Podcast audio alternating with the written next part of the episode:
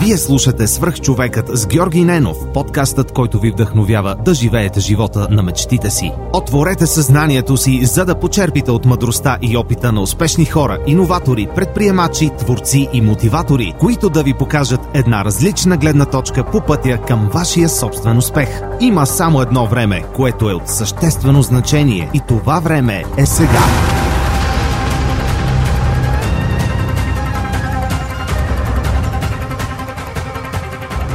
Благотворителната програма Тела с дни на подкрепа тече с пълна сила.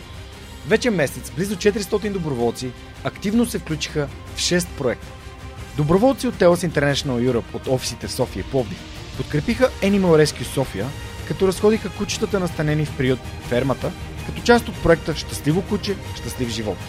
И дариха един тон храна за четириногите гладници. Доброволците от Telos International опаковаха и доставиха на 57 семейства над 1 тон хранителни продукти, изцяло съобразени с режима на хранене на хора, страдащи от неврологични заболявания, като част от светлина за живот. А в последната от шесте свръхчовешки добрини, с името изплети топлина, чрез плетенето на шапки, одеяла и специални магически квадрати ще бъдат стоплени близо 750 души. Можете да научите повече за дните на подкрепа на Телас в техните профили в социалните мрежи. Здравейте, приятели! Преди да започне днешното интервю, искам да ви споделя един имейл, който получих наскоро от Иван Найденов. Здравей, Георги! Пише ти за първи път. Доста харесвам подкаста ти. Открих го преди половин година и съм много доволен на това. Във връзка с мобата ти за обратна връзка за книгите в Storytel, ти казвам, че благодарение на теб се запознах и абонирах за приложението. Много съм доволен, че за 3 месеца прочетох над 8 книги, което е супер Никога нямаше да си ги купи или да отделя времето да ги чета. Това е серията Милениум от 6 книги, автобиографията на Ричард Брансън, както и Сапиенс но Ювал Ноа Харари. Започнах и записките по историята на България от Стефан Цанев. Сапиенс ти го препоръчвам, ако не си го чел. Иван явно е слушател отскоро и не знае, че Сапиенс е една от любимите ми книги. Искам да му благодаря за това, че сподели обратната си връзка за Storytel и това как Storytel и аудиокнигите му помагат да променя живота си към по-добро. А сега отиваме към следващия епизод на Свръхчовекът. Приятно слушане! Здравейте, вие гледате и слушате Свръхчовека с Георги Ненов. Днес имам изключителното удоволствие да ви представя моя даш Георги Просийски от Плевен създател на IT компанията Webrica, която е базирана в Плевен и организатор на курсове и събития в, в Плевен и а, района. Всъщност, Даш, много ти благодаря, че си мой гост. За теб вече е ставал въпрос веднъж в подкаст със сигурност, може би повече пъти, но веднъж със сигурност, когато твой брат а, ми гостува в подкаста. Той е създателя на, на Startup Masters, Симеон Просиски и вече е споделял как сте били, как сте участвали по хакатони, различни състезания за девелопери и за така бизнес идеи, предприемачески идеи. Моля те, представи си някои думи за хората, които слушат подкаста и първо държа да им се извиним, че днешния запис ще се проведе през Zoom, тъй като ти си в Плевен, аз съм в София и нямаш как да го направим на място, но по каузата, за която ще говорим, според мен си заслужава. Така че, моля те, започни. А, както вече моя Даш ми представи, се Георги Просийски на 29 години от град Плевен, като се занимавам с IT от последните 10 години. Като след като завърших гимназията, отидох в София, където работих, където прекарах 4-5 години и де-факто взех своя занаят програмирането. Иначе по-интересни неща, с които се занимаваме, е, че първо компанията ми в Плевен, ние се обучаваме абсолютно всички хора от нулата, понеже ние се занимаваме и с IT курсове, които тази година а, малко се възпрепятствани поради световната обстановка. Но занимавали сме се заедно с брат ми и аз също така съм организирал множество събития, които винаги засягат uh, IT бизнес тематиката, като тези събития са били в Плевен, София, в Кюстендил, което е интересно като дестинация за подобен тип събития и бих казал накратко, накратко е това за момент, като представяме. А, не е никак малко. Всъщност искам да те върна. Ти си възпитаник на, Меге Плев... на Мегето в Плевен, нали? Езиковата гимназия. А ти си от езиковата. Брат ти е от Мегето? Той също от езиковата. Езиковата гимназия в Плевен е произвела най-много програмисти. Вау, това е изключително интересно. питам те, защото а, наистина на, на прием ви сте не си спомних а, брат ти дали е завършил. Спомням си друг мой гост, който съж, сигурно се завършил математическата в Плевен. Това е Станислав Найденов Спенс и това може би, не знам, що ми е останал в главата като а, такъв спомен, но, например, в Русе, голяма част от моите гости в подкаста са възпитаници именно на, на математическата гимназия Баба Тонка. И затова, добре, всъщност, ти от езикова гимназия, от а, такъв профил с, всъщност, с чужди езици, отиваш да учиш в София програмиране. Къде, къде продължи своето образование в София? Технически или не е точно, не точно. Това с програмирането го разбрах, че искам да се занимавам, когато бях в София. Иначе, след като, понеже съм с профил немски и английски, от езиковата това съм завършил, до седми клас пак бях в езиковата и съм учил руски, английски и руски. И бях влязъл първо в економическа специалност, администрация и управление. И учих една година, започнах работа в магазин за дрехи и малко по малко виждах как старявам в този магазин за дрехи. И така, нали, не как не виждах кой знае какво светло бъдеще и започнах да се оглеждам с нещо друго да се занимавам. През това време много мои приятели, включая и брат ми, се занимаваха с IT и виждах всъщност, че има някакви резултати от целия, от вложените усилия. Виждах, че както абсолютно всеки човек смятам, че е, е бил сигурен, че това е нещо, което само ще расте. И започнах първо с онлайн курсове а, малко да си вдигам нивото, така казано, да се ограмотявам технически и реших след първата година в УНСС да се преместя в нов български информационни системи, технологии. Често не, не, не мога да кажа в момента не за специалността си. И малко по малко, главно с самообучение, успях да си намеря първата работа и това мисля, че беше 2012 година. И от тогава нататък само с това се занимавам. Но не беше очевидния избор и беше по-скоро, като видях на къде духа вятъра и реших аз да се занимавам с сайт. Така като ми разказваш, всъщност това е много интересно, защото мисля, че си първия гост, който толкова бързо осъзнава, нали, че нещо не е за него и веднага се пренасочва към нещо друго. А, именно това може би ме е подвело, тъй като в моята глава винаги съм си мислил, че ти си се е занимавал с а, IT, с, с програмиране а, изначално, а не както, как, какъвто реално е случай. Добре, всъщност, какво е беше това нещо, което случи в а, този магазин за дрехи, както ти каза, в който се вижда вече как остаряваш, а, за да те накара да си кажеш, окей, това не е моето нещо. А, кое Подозирам, че нашите слушатели може да са имали такива моменти и ми се иска да, да разкажа малко повече за това. Виждаш, че започваш да тъпчеш на едно място нямаш... А... През това време твоите познати вече почват малко по малко да се окупитват, така казано, в живота. И просто виждаш, че ти изоставаш от, от тия хора, с които ти поддържаш близки приятелски взаимоотношения. И тук не говорим за, за нещо, което е главно финансово. Но, но виждаш, че те почват да градат кариера. Нали? Усилията, които те, те полагат в развитието си, в работата си, това ги усъвършенства в нещо, което те искат да се развиват в бъдеще. Аз не иска да се развивам за бъдеще в а, магазина за дрехи. мисля, че очевидно, но все пак ще го спомня, не съм бил менеджер там. И, и вижда всъщност, че каквото усилия аз да полагам, това не е нещата, които аз научавам, а, голяма част от тях, те не са нещо, което аз ще използвам в бъдеще, което разбираш, че ме демотивира. И, но нека кажем най-главното нещо беше, че виждах, че аз изоставам от моите приятели. Mm-hmm. Да, разбирам. А всъщност да промениш толкова бързо специалността си след една година директно да запишеш вместо втори курс, да запишеш първи отново. А как, как реагираха родителите ти, близките ти на това, че не искаш да продължаваш да учиш това, за което сте приели в София? Ми, брат ми още от самото начало ми беше казал да не се записвам да уча економическа специалност. А, и... А обосновали се? Да. И беше ми казал, че вижда, че това нещо има смисъл, че е интересно. Така ли е, че математиката един вид ми се е отдавала, дори до 7-8 клас ходих по олимпиади и след като имах едно трето място на една олимпиада, бях решил, че това вече го знам и с минимални усилия мога да завърша с отличен успех.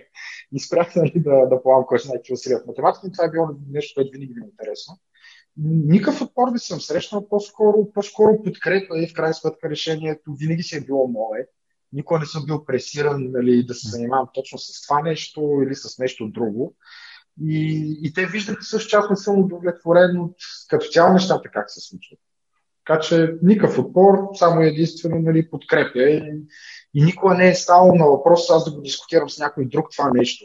Нали, по-скоро да искам позволение. Иначе разбира се, съм го, съм го обсъждал, чисто е така да чуя мнение, но позволение не съм такъв човек нали, да искам позволение. Им любима, и любима мисъл от 4 часа от работна седмица на Тим Ферис. Ask for forgiveness, not for permission. Да, да, има го и в два мъже и половина Чани Шин го казва съвсем друг контекст, нали? Мога да си представя. Супер. Да, питам те, защото по принцип ролята на родителите е много важна, ролята на средата е много важна, когато, особено когато правим такива стратегически завои в животите си. Аз лично съм бил на това, това място, за което ти разказваш в до седми клас, много силна математика и един вид съм бил такъв, окей, след тая, нали, 8-9 клас, гимназията, какво пък толкова може да се научи. И реално математиката ми много пострада от това, но имам много силна база и в последствие, когато записа, записах на uh, Programming Basics в, uh, в Softuni преди няколко години, установих, че този тип мислене, което идва върху нали, чисто математическата логика, която аз съм изграден, изградена до, до 7 клас, изключително много ми се отдава и не се занимавам с програмиране, просто защото не, не, исках, да, не исках да продължавам да работя пред компютър. Така ли, че вече бях прекарал толкова много време, исках по-скоро да общувам с повече хора. А, и това ме отказа, но явно при теб е било точно обратното. Нали? Ти си виждал как хората се а, успяват, решил си, че и ти можеш и че искаш и ти да, да поемаш тази посока. Какви бяха следващите стъпки, които предприе? Мога да казвам имена, предполагам. Разбира се, разбира да. се, че можеш. Реално аз се научих да намерих си първата работа, само като изкарах едни уроци на Иван Ванков Гатак. О, яко. Той ми, но между другото, препоръчва ли си ми да, да го интервюирам? Може би е време. Моля се, направи го. Моля се, направи го. а, и тогава даже всъщност аз то, понеже имаше после научи точка ме, скулпедия, нали, но аз брат ми беше казал, свали си ги от Замунда. И си ги свалих от Замунда и само с тези уроци си намерих първата работа само изкарвайки тях. Нали. И това е самите уроци, начинът по който са поднесени е нещо страхотно.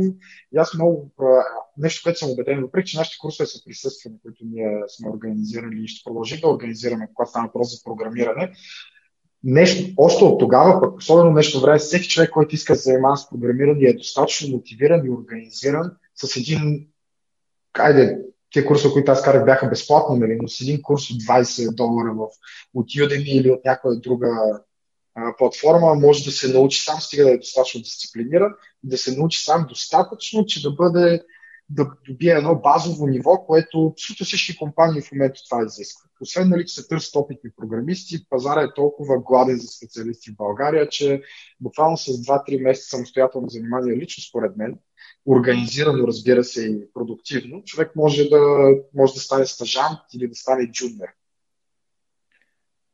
Това е много интересна тема, която ти зачеркваш и най-вероятно ще те питам за, за да влезем малко повече в дълбочина, за съвети за начинаещи IT специалисти, откъде да започнат конкретно, как могат да разберат кое е тяхното, как могат да си изберат език на, за програмиране, а, какви баз, базови ам, нали, логаритмични, алгоритмични така, знания трябва да имат чисто математически, за да могат да, да разбират по-добре това, което правят. А, звучиш ми като точният човек, който може да, ми разкаже тези неща. А, гледал ли си, да те питам веднага, гледал ли си Гатака филма? А, знам, че е от филм прозвището му. Не, не съм. Добре, сега става доста интересно предвид така, генните модифицирания на, на хора, нали, които стават все по-актуални. Това е 90, мисля, че и 7 година е филма, филма е направен, който е преди 23 години. И там става дума за двама брати. Единия е генетично подобрен, а другия си е такъв а, нормален, нали, който а, тези нормалните хора едва ли не нямат шанс. А, няма да ти раз, раз, развалям филма, но си заслужава да го изгледаш. А, приемам за Иван Ванков и ако по някое време се сетиш да препоръчаш някой друг IT специалист, а, освен брат ти, който вече сме интервюирали и сме разказали неговата история, моля те направи го. Добре, а, всъщност ти започваш да, така, да, да се развиваш като IT специалист. А, какво, кои са нещата, които всъщност те карат да, да, да, да се реализираш като, като такъв? Тоест, довършваш си образованието, през това време вече работиш и се връщаш Плевен. Ще разкажеш ли малко повече за това, моля те? Ами, това, което, това, което направих е, понеже а, бях убеден, че ми трябва образование, за да мога да бъда за да мога да стана специалист, висше образование, но още първи курс, когато бях много български, започнах първата си работа като програмист и малко, малко образованието стана на втори план и беше само едно притеснение, една постоянна грижа, че а, нали, има, има едно нещо, което се нарича feedback loop from hell. Нали. Аз се притеснявам, че не си, че не си бутвам образованието, което ме кара да се притеснявам, че се притеснявам, че се притеснявам. Нали. Има една книга The, uh, The Art of Not Giving uh, Фак. Еди какво си, да. Марк Менсън е велик, препоръчвам Да, също препоръчвам. И, и образованието си остана само едно, само едно притеснение за мен. Още не съм го завършил в крайна сметка понеже по едно време ми става малко контрпродуктивно, понеже наистина развивах се, нещата ми вървяха добре в фирмите, в които работех и, и стана само едно задължение, нещо, което да ме кара да се чувствам гузен. Но, но по никакъв начин не искам да кажа, че образованието е нещо ненужно. Просто при, при различните обстоятелства. Едно от най-важните човек, неща, които човек може да направи, е стъпи на земята принципно, и, да, и да действа спрямо неговите обстоятелства. Нали, примерно, нека кажем, ако вашите имат супер големи възможности каквото и да е било, завърши Харвард човек. Нали, ти можеш да си го позволиш. Нали, когато идваш от семейство, където някой знае колко много възможности, нали, следователно, нали, това, е, това е една много голяма част от твоите от твоя свят, в, в който ти живееш. С други думи, ти трябва да положиш други усилия по друг начин и да си малко по-приспособим. И, и тогава всъщност за мен аз да неглижирам работата си, с която си изкарах, разбира се, добри, добри доходи, да я неглижирам в името на и да се опитвам да ги жонглирам двете неща. А, просто аз тогава сметнах, че може би на подсъзнателно ниво, сега се давам сметката, но тогава просто реших, че професионалното ми развитие е нещо, което много повече ще ми даде, ще ми даде много повече знания, отколкото университета в моя случай, разбира се.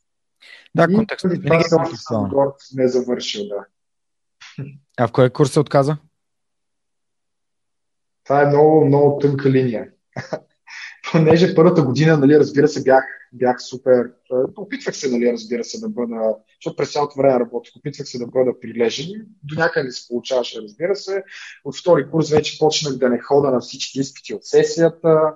Трети курс вече мисля, че изобщо не стъпвах. Към трети курс, втория семестър, нещо се бях изплашил, се искам, аз трябва да го завърша цялото това нещо. Нали? Сега стига, нали? най-малкото пари се дават нали, всички баби и дядовци чакат нали, дипломата. А, направих един курсов проект, който беше много интересно. Трябваше да го направя с още 5 човека. А, общо с 5 човека в екип и малко, малко всички се отказваха. И те това бяха хората, които ходят в университет в крайна сметка. Нали. Много странно. Най-накрая не спах една вечер и го направих и имам шестица. Много странна работа. И, и, и нещо, което често казвам и, два, и двата университета, в които, съм, в които съм се опитал да бъда студент, на успешните ми опити, малко, понеже идвайки от Плевен, Плевен не е малък град, но не е кой знае колко голям. Аз представях, че отива в университета, аз ще се оттъркам с реално аз се осредна с някакви хора, които са на по-високо ниво от мен. Аз по едно време започнах да забелязвам, че обратното, аз по-скоро се свалям, бих си свалил нивото, нали, като виждах какви са приоритетите на хората, на другите хора, не, не се ходи по кафета, да се, дали да се пие лафа, да се тупа топката, нали, което е нали, не за всеки, нали, може да си позволи тези 4-5 години да прави точно това и чак на 26-7 да търси стаж, джуниор позиция или каквото и да е било. И до ден днешен смятам, че съм направил правилния избор с това да се съсредоточа върху работата и да изостава за момента образованието. Ами, съдейки по това, което ми разказа преди малко, когато започна да разказваш за, за това, което е накарал да избереш IT и да се прехвърлиш чисто професионално и образователно в, от едното в другото, а, ми направи, че използ... а, направи силно впечатление, че използва думата дисциплина. А, а тук всъщност ти описваш своите студенти по-скоро като недисциплинирани, като хора, които имат за за цел диплома, а не за цел знания и умения. И тук може би е границата, може би е линията, а, която те е накарала да, да приоритизираш нещо, което е по-важно за теб. А добре, м- всъщност.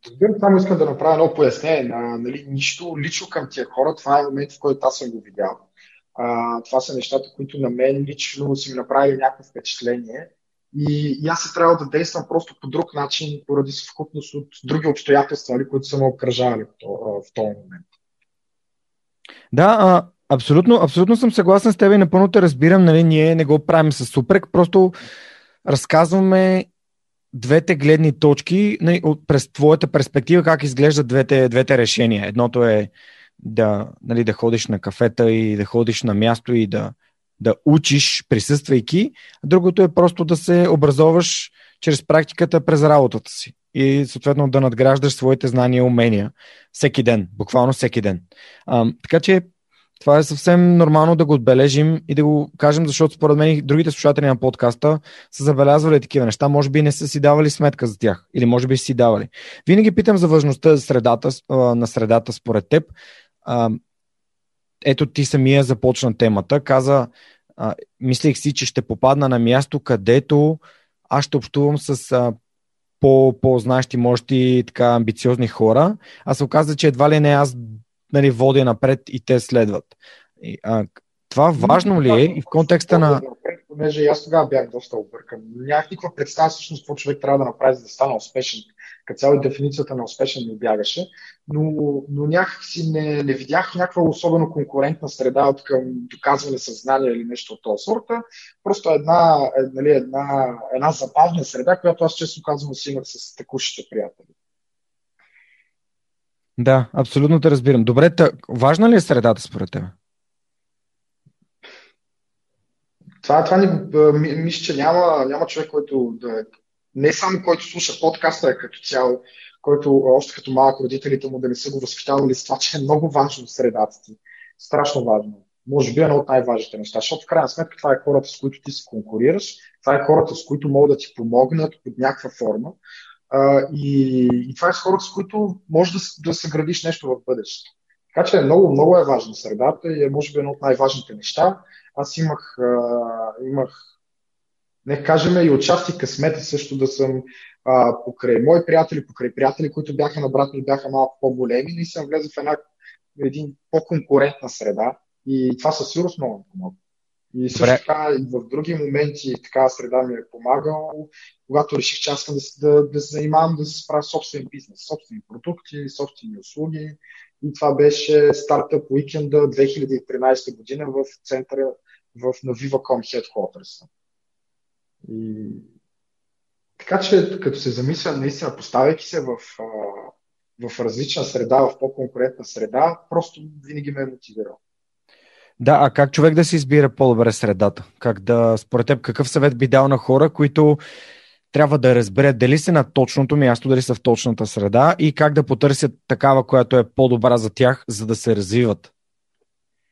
Аз а, преди, преди, преди някакво време, кажа, когато бях млад, аз още съм млад, а, бях много по-смел с съветите, а, понеже не разбирах, разбира се.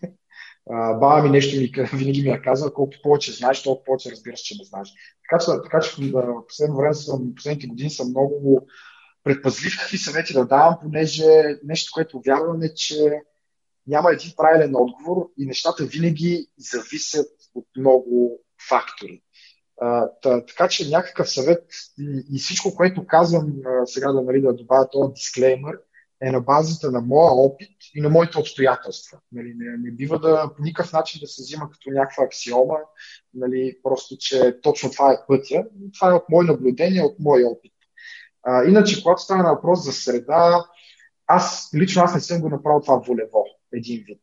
Това, по-скоро това е нещо, което добро стечение на обстоятелствата и може би някаква проактивност от моя страна доведоха аз да вляза в по-конкурентна среда.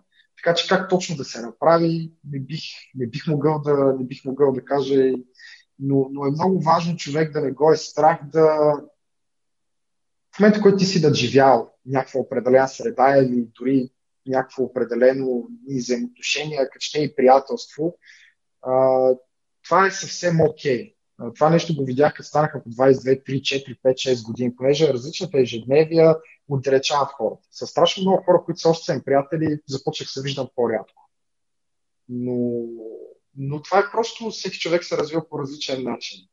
И за да сумирам а, всичките тези приказки, с които де-факто казах нищо, а, а, това, е, това е нещо много индивидуално, но това, което съм забелязал е, че много хора знаят, че средата им не е подходяща и ми правят нещо по въпрос. Просто направете. Това е нещо, което много лесно се забелязва и мисля, че почти всеки е наясно с това нещо. Просто, може би, липса на смелост, липса на решителност или прокрастинация ни спират да го правим. Това е, може би, най- съвет, който мога. Доста, доста самокритично се изказа Дашче, защото всъщност а, подкаста е първо място, което хората дават различни гледни точки, както ти, така и всички гости до момента, а и самият аз поделям неща от, от моя личен опит. И т.е. когато аз разказвам за епизода, казвам според моя гост, а не това е истината. Защото слушателите на подкаста знаят, хората, които следят подкаста от известно време или дори сега, ако падат би трябвало да са наясно, че подкаста е място на изразяване на лична позиция и тя се базира върху а, знания и опит. А, тук използва дори нещо много мъдро, а именно парадокса на Сократ в думите на твоята баба. Аз знам, че нищо не знам, т.е. колкото повече знам, толкова повече разбирам, че нищо не знам. А, това е нещо много ценно, още повече в момента и в ерата на дезинформацията. Миналият ми гост, Веско Колев от Прогрес, каза, колкото повече знаеш, толкова повече можеш да научиш, е, което е един вид еволюцията на именно това осъзнаване, че когато разбираш, че не знаеш неща или колкото повече разбираш, толкова повече знаеш, че има неща, които не разбираш. А, и, хората, които слушат, си взимат различни, така как да кажа, щипка от всяка мисъл. Всяко изречение, няколко думи, а, които са им важни. Може би само, самото прозрение, че те не са си помислили дали средата им е подходяща за тях, е достатъчно а, нали, на базата на това, което ние с теб си изговорихме като, като познание, но все пак нека не забравяме, че ролята на мозъка ни е да оцеляваме и новите неща в нашия живот, включително новата ни среда, е нещо, което би било притеснително за всеки. Така че а, нека не, така не, не, не подценяваме нали, еволюцията, която ни е накарала да, да оживеем до сега и да сме на върха на хранителната верига по някакъв начин на нашата планета. Добре, за мен средата е изключително важна и самия факт, че снимаме тук в студиото на Аула, че не, Монката е отсреща и ми помага да, да осъществим този запис, че Радо е зад пулта, Ана Мария, Яница и целият екип, които ми помагат, това пак е среда, среда, която аз съм развил, благодарение на, на, на, нали, на осъзнавания, че искам да общувам с нали, определени хора. Добре, а, сега ще издам един много интересен въпрос. Когато а, се запознавах с Симо и когато така е ставало дума за теб, може би и в епизода, в който записахме, той каза, че ти живееш в Плевен. И ти си създател на собствена IT фирма в Плевен, организираш курсове, в които, както самия ти каза, обучаваме хората, всички хора от нулата да, нали, да стават IT специалисти, т.е. да имат работа, която е свързана с IT сектора. Защо в Плевен? Всички хора идват в София. И нали, защо реши да го направиш в, в твоя роден град? А, първо, ако не е в София, разбира се, че бъде в Плевен.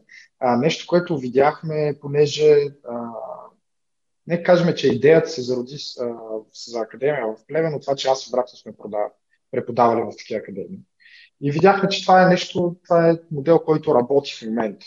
Със сигурност работеше за София, и, и като цяло, аз винаги съм, съм малко, малко по, по, по, много трудно за разбиране човек, нали, когато става въпрос. Понеже аз се опитвам да разреша всички трудности, които аз всъщност съм имал. Понеже когато а, аз съм 91 набор, 2010 съм завършил училище в Плевен. А, и, и нямаш кой знае колко възможности да разбереш, да опиташ от различни професии, от различни занаяти, от различни а, сектори нали, в, в бизнеса или в услугите, или каквото е да било. Поне и, и това, което тогава се случи в училищата, нямаше, нямаше тази информация за, за хората. И, и много хора и, започваха да се понеже когато го решихме, това нещо беше 2015 година, аз да се върна в плен да направя академията. Аз вече виждах, че много мои познати всъщност а, на мен, аз имах късмета да ми отнеме една година да разбера, че аз няма да мога да покора света с специалността си в първия университет, който избрах. Някои хора отнемат 4 години, което е 4 години са страшно много. Това са 4 години, в които а, освен, че ти а, много бързо научаваш нещата, но това е са 4 години, в които ти си окей okay да, си, да се чувстваш глупав. Нали? а, примерно от 20 до 24. Това е нещо, поне, поне от това, което са да по си по мои приятели. Окей, всъщност ти да си най-неопитния в стаята. Окей, ти да, нали, сега, и то това, това се очаква от абсолютно всички, нали. И вече е, и видях, че тези хора, примерно, вече на 24 години, са разбрали, че тези 4 години, много малко, от това, което те са инвестирали, много малко на тях всъщност това ще им трябва. И започнаха този път от нулата на нов, което е много тежко. И, и, и точно това се коренеше в това, че нямаше информация поне, поне ние нямахме кой знае колко информация, може пък всъщност ние проактивно не сме и търсили за, за какви, са, какви са възможните професии, възможните кариери. И, и, като видяхме, се разбрахме, че, че такъв модел на академия, който не изисква нито някаква солидна инвестиция, нито кой знае какво, а, може да работи и решихме да го направим в Плен, понеже София се оправя и без мен. Аз се върнах 2015 година, София все още върви напред. Не знам дали града е усетил моята липса. И, и точно е този проблем да реша. Понеже не, освен, освен нещата с академията, които, които, които прав, правихме и сега ще рестартираме, като ситуацията, дай Боже, по-скоро го позволи, ходил съм по училища да говоря с ученици, да й представя всъщност какви възможности дава IT сектора. Не да ги направя програмисти, да задължително да й кажа, че това е единственото нещо. Но, но да някой да я разкаже, който е в сектора, а, какви са възможностите, какви са стъпките ти, че да го вземеш, какво мога да очакваш замяна нали, на твоите усилия, какви перспективи. И освен това съм, е, съм организирал кариерни форуми в Плевен, на които са присъствали хора от различни професии. Понеже това е нещо, което аз виждах, че а, на мен много ми попречи и благодарение, може би, на някаква моя проактивност или талант и също така на немалка доза късмет, аз успях да се насоча правилно. Но, но особено все повече всъщност се обещавам в това, защото в крайна сметка смятам се за интелигентен и за кадърен човек. А имаш шанс с малко повече, с, а, ако нямах този шанс да влеза в тази среда и да се ориентирам, имаш шанс, между другото, да нищо да не стане от мен. И, и, и това е съдба, която очаква, поне според мен, много кадърни хора, които, които не, се, не се дават тази възможност те да, да, да се развият и то това не е под възможност, нямам предвид някой да й помогне да ги уреди, но и да й се даде информация. А, и затова това направи моето връщане в Плевен съвсем логично. Понеже аз съм имал този проблем, имал съм шанса да, до някаква степен да се справя с него, и един вид е някакъв, го изпитвам като някакъв дълг, нали, да, да се опитам да подобра положението. Добре, а всъщност дай ми, примерно, както си говорихме преди малко за съвети за IT специалисти, които са начинаещи, как да, как да започнат, откъде да, нали, на какво да наблегнат, някакви такива препоръки да им дадем на хората, които искат да, искат, нека да кажем, айде да дадем няколко съвета за хора, които искат да опитат да видят дали IT е за тях и след това няколко души, които са джуниори и не знаят как да, а, какви умения да придобият, за да станат по-добри, по-ценени и по-търсени. Ми, когато става въпрос, когато човек наистина е на ниво джуниор, това означава, че той може да се намери работа а, най-много се учи в работна атмосфера. И специално за джуниор хора бих препоръчал средно големи фирми. Да, понеже там биха имали възможността да се срещнат с повече технологии а, и да намерят по-разновидно менторство, за да могат да се развиват. Така че, когато човек, що смята, ако наистина си джуниор, това означава, че може да се намериш работа. Лично според мен е днешния пазар, днешния свят. А, и, и съвета ми към тях е да намерят наистина средно голяма фирма, в която там да се реализират и да, и да се опитат колко се може повече неща да пробват, за да видят какво, да, какво точно ще й хареса. Като, като нямам предвид да е хаотично, но да се интересуват, да разговарят с колегите си. А, не кажем, че за програмистите мога да кажеш всичко, но не и, че не обичат да говорят за работата си. Така че няма да е кой знае колко трудно да, да поговорят с колега, да поискат съвет, той да я разкаже. А за хората, които искат да видят дали програмирането е с тях, понеже по-скоро тук бих могъл да дам някакъв по, още по-релевантен съвет, е да има страшно много академии, които ти можеш да кажеш, които вече, които имат различни програми. 6 месечна, 9 месечна, 12 месечна. И, и най-важното нещо е ти след това обучение ти да си намериш работа. По-важно това нещо няма. А, така че а, с която от академиите в София, да, от по-големите академии да се запишат, не смятам, че сгрешат. Има различни мнения за всичките, но аз това, което вярвам и това, което казах и от началото. Udemy.com е най-голямата платформа за най-големия маркетплейс за всякакви, всякакви уроци, всякакви курсове uh, и тя е на пазарен принцип понеже има много такива платформи, които самия собственик на платформата е де-факто и създателя на съдържанието. А мен Udemy повече ми харесва, понеже има много, за едно и също нещо има множество курсове и има най-добър курс. И той се определя по възможно най-естествения начин на пазарен принцип. Има страшно а, и курсове там, а, те са на много качество, на много високо ниво и са съвсем достатъчен човек дори да стигне до така заветната джуниор позиция. Иначе, ако става въпрос за веб технологии, това, което а, аз вярвам е, че най-лесно в веб технологиите се влиза чрез фронтенда или така казано по, на прост език, визуал, изграждането на визуалната част на един вебсайт. И в Udemy също има страшно много курсове. Затова, но всеки, който иска да занимава с веб програмиране и иска по-бързо да стигне до, до момента, в който може да влезе в работна среда, което смятам, че е най-добрият път според мен, е HTML, CSS и JavaScript курсове в Udemy. Супер, много яки съвет. А, понеже нали, много често общувам с Митко от, от DFBG и те в момента развиват JobBoard. Ако някой си търси работа в IT, IT-related работа, т.е. свързан с IT, не само за девелопери, за фронтенд и бекенд, мога да хвърля едно око в техния JobBoard. Сложа линк към в към епизода.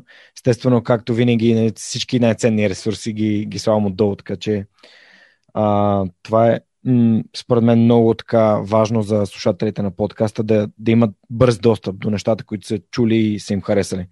Естествено и за книгите ще продължим след малко, започна доста обещаващо и там. Ама да те върна на Udemy, всъщност в Udemy всичко е на английски.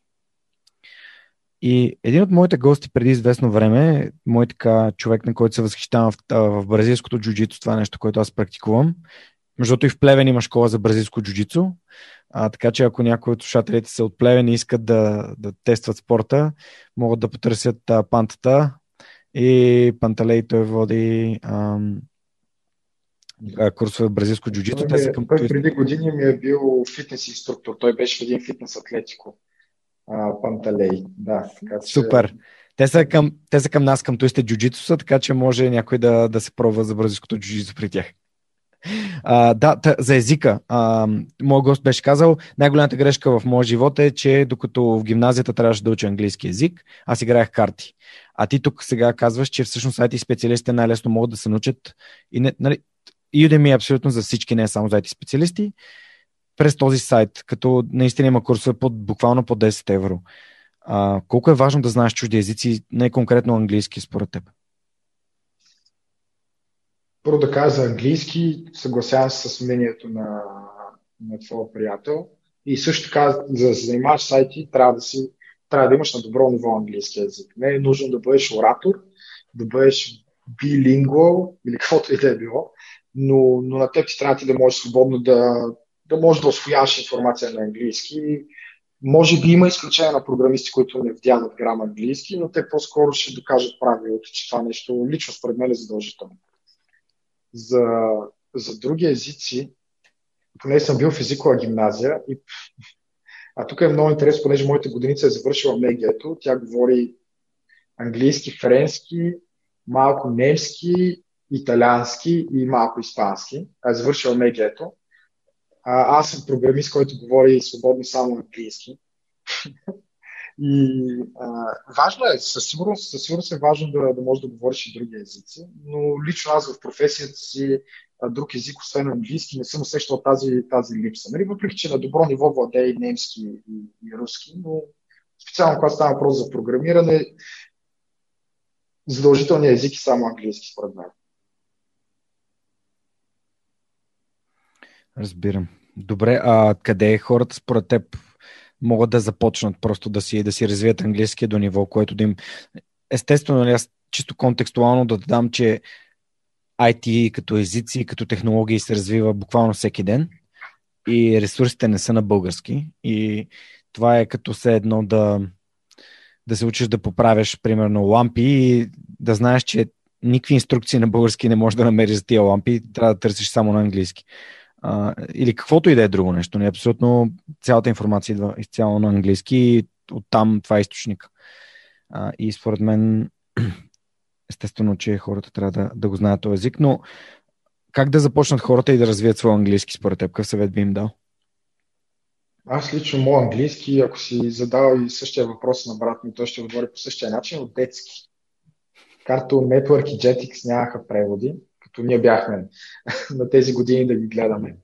А, и, и ситуационно всъщност. И това е, това е от най-добрите начини всъщност и дори и, и едва не сертифицирани начини да се учи, да се учи език, като мисля, че сугестопедия, а, което а, този подход дори е измислен от българин миналия век. Това е ситуационното учене на чужд език. И, и това е световно признат метод. Но има, има различни сугестопедични школи за различни езици. Така моята годиница научи а, италиански за много кратък период от време можеше да, да води смислена комуникация на италиански език.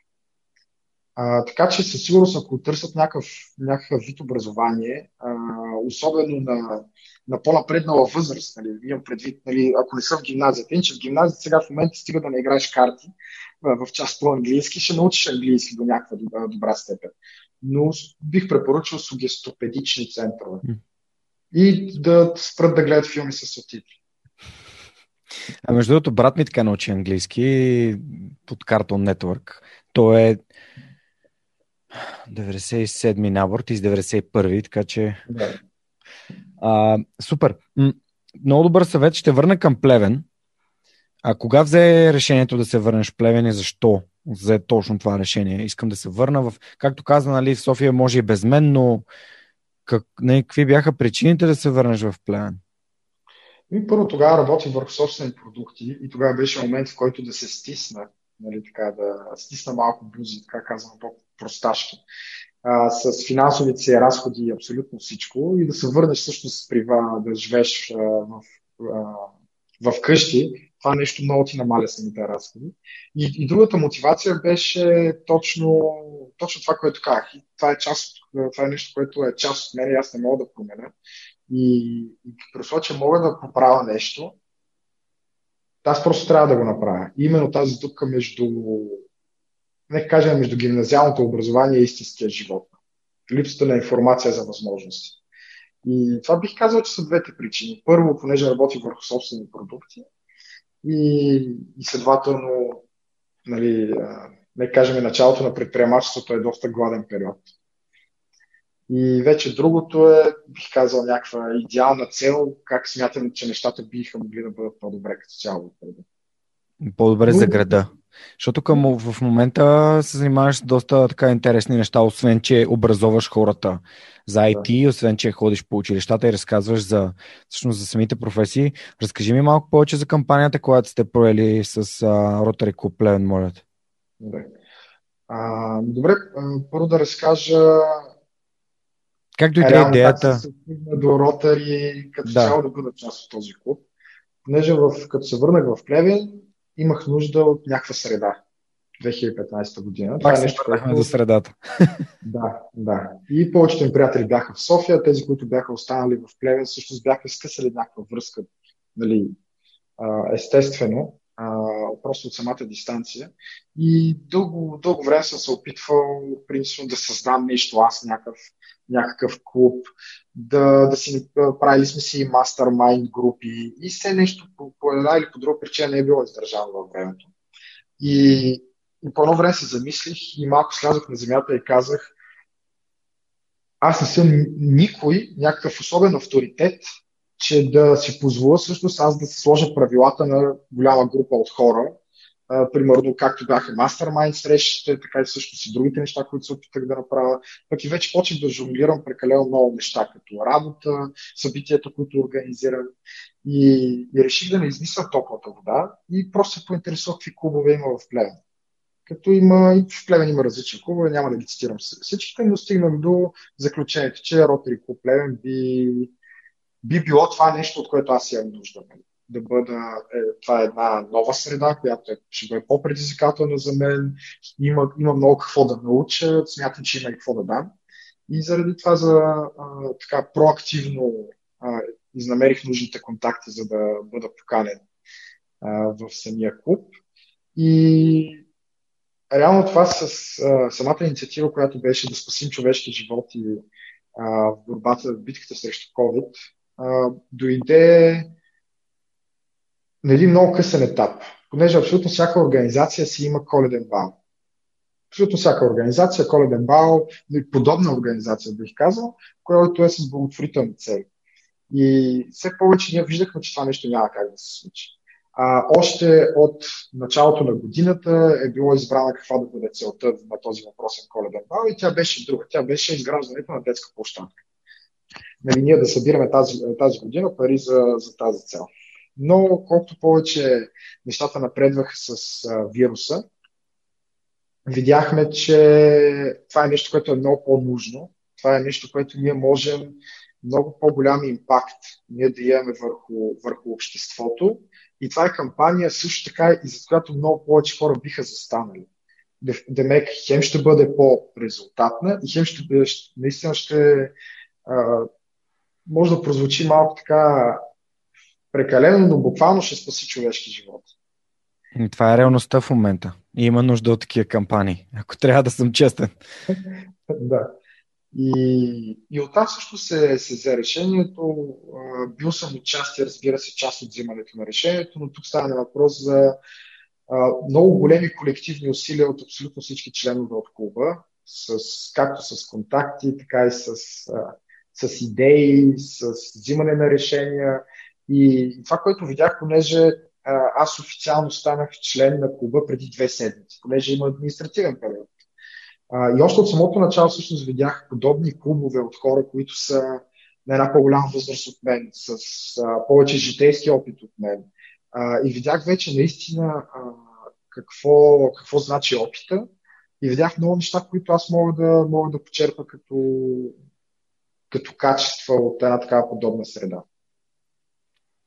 Разкажи ми за кампанията, какво, в какво се изразява, каква беше изначалната ви идея, до, до какъв етап сте стигнали, как хората могат да ви подкрепят, ако решат, а как хората могат да създадат такава кампания за, за техния град и така нататък. Моля. А, това, което е, това, което е особеното за Плевен, а, е, че Плевен е медицински център за, един от медицинските центрове на България понеже в, в Плевен, първо медицински университет Плевен е един от най-инновативните университети. Не, това не е мое мнение. Когато става въпрос за медицинско образование, дори в източна Европа, като редица иновации са били Плевенски университет е бил пионер в тях, като първия да Винчи робот за операции, мисля, че в източна Европа или със сигурност на Балканите. Мисля, че и втория беше в Плевен а, операциите в, а, опера... записват се операции в 3D формат и биват проектирани на студентите в 3D формат. Първите роботи за дистанционни визитации на лекари. А, и страшно много други иновации. 3D маса за дисекции, на, на която да се обучават самите студенти. И а, също така Плевен е и, а, бидейки медицински център, със сигурност за Северна България, той за да може да се дарява, понеже инициативата, която ние направихме, беше за закупуване на нужната апаратура, за да може да се дарява кръвна плазма, понеже редица изследвания, също така има много информация онлайн, също така и по конвенционалните медии, че това лечение с кръвна плазма, извлечена от преболедувал COVID, е ефективно в много етапи от боледуването. И а, за да бъде, за да може да се направи такъв център, трябва самия град да е регионален център по трансфузионна хематология. Нали? Да, казах го в първия път. Всеки път сплета език. Трудно е. Аз като редовен кръводарител мога да ти кажа, като обяснявам на хората къде трябва да отидат да даряват кръв, когато ме питат. А, това си е трудно. Кръвна банка. Да, не. да, в Плевен ние го наричаме кръвна банка именно поради тази причина. и, и Плевен е такъв център и следователно ние имаме тази възможност чисто легално и чисто от към бюрократична гледна точка да бъдем. Също така имаме и нужния кадрови персонал. И този РХТЦ Плевен, така ще го наричаме за по-кратко, а, отговаря за над 500 хиляди души, понеже отговаря за Русе, за Русе, за Търново, за Ловеч, за Габрово и Разград.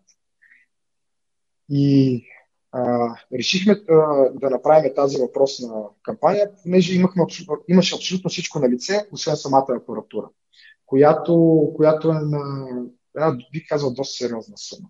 Свързахме се с, център, с директора на този център, а, доктор Цочева, и първо го обсъдихме с нея, разбира се, дали това нещо е възможно и повечето от детайлите, които сега ти обясних, от нея ги научихме, нали? не съм се родил да ги знам тия неща.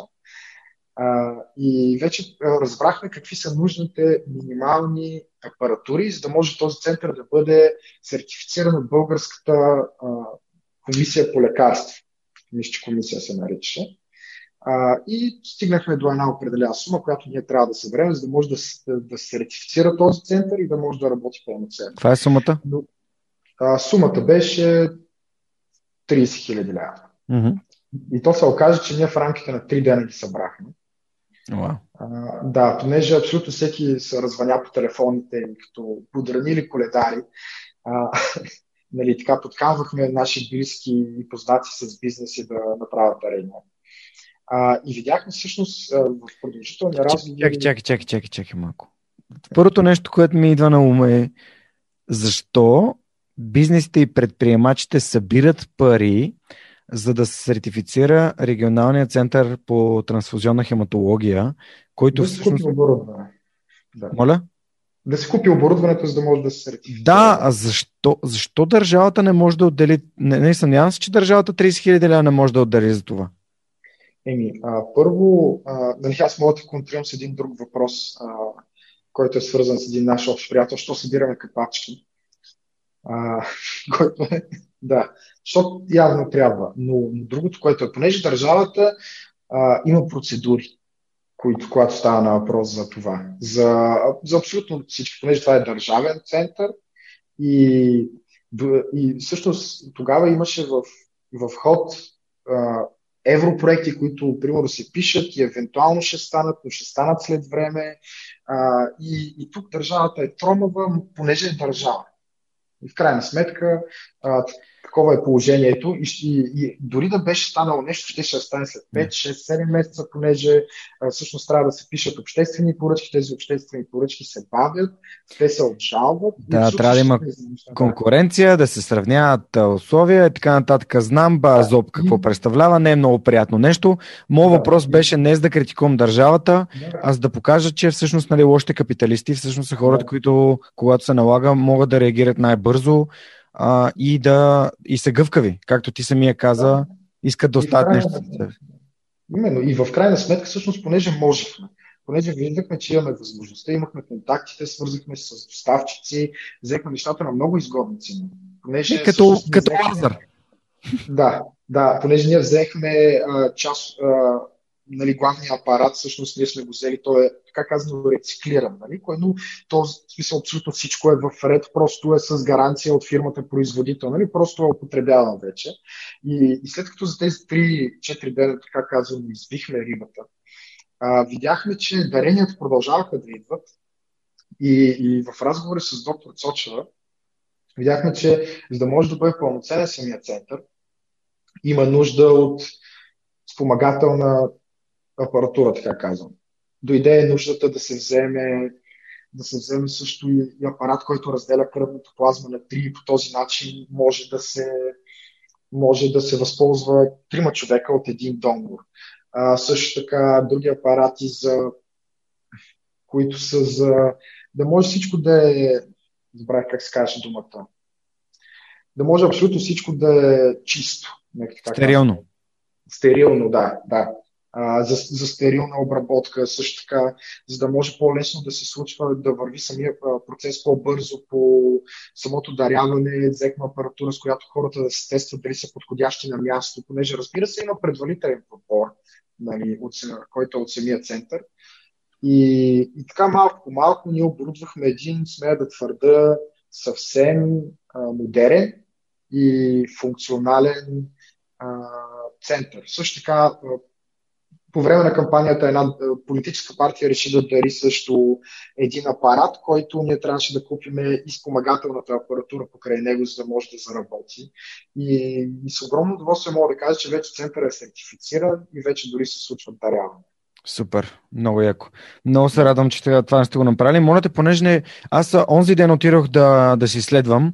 Както казах, приятелката ми изкара COVID буквално в, в деня, в който се върнах от TEDx Русе. Се оказа, че тя има симптоми. А, аз се оказах, че не съм болен, дори не се заразих. Две седмици прекарах с нея вкъщи, но тя се оказа позитивна. И онзи ден, вече минаха месеци малко, за да видя дали имам антитела и всъщност дали аз съм изкарал вируса. И се оказа, че аз не съм изкарал вируса което за мен е изключително странно, при условие, че нали, живеем в един малък апартамент. А, какви са условията да дадеш, да дадеш кръвна плазма, т.е. кръвта ти да бъде подходяща да помогне на хора, колко кръв се дарява, а, защото ти кажа, че се разделя на 3. Аз традиционно дарявам 450 мл, но съмнявам, че се взима чак толкова много а, кръвна плазма, защото знам, че кръводарителите на кръвна плазма могат да дарят много по-често, отколкото кръводарителите на нормална кръв. А, ще кажа това, за което съм сигурен, с, а, внимавайки да не подведа някого. Но първо трябва човек да отговаря на абсолютно всички изисквания за даряване на кръв. Нали, да си физически здрав, да нямаш нищо кръвно, а, да си между 18 и 65 години, мисля, че това беше изискването, а, да не си дарял в някакъв определен период от време. Нали, това са стандартните неща. Ти си дарял кръв, аз също съм дарял кръв. Нали? Повечето хора са запознати. И тук вече идва едно нещо, което аз вече направо ми изпуснах края.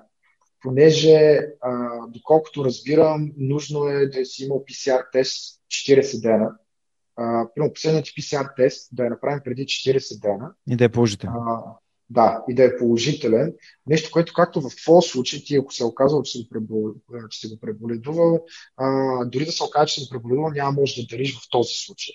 Сега, доколкото съм запознат, а, е, чувам, че на някои места може само с бърз тест. А, но тук вече понеже, както ти каза, че живеем в ерата на дезинформацията, нещо, което аз съм на 1000% сигурен, вече а, съм по-мнителен към информацията и чакам някаква по-официална информация.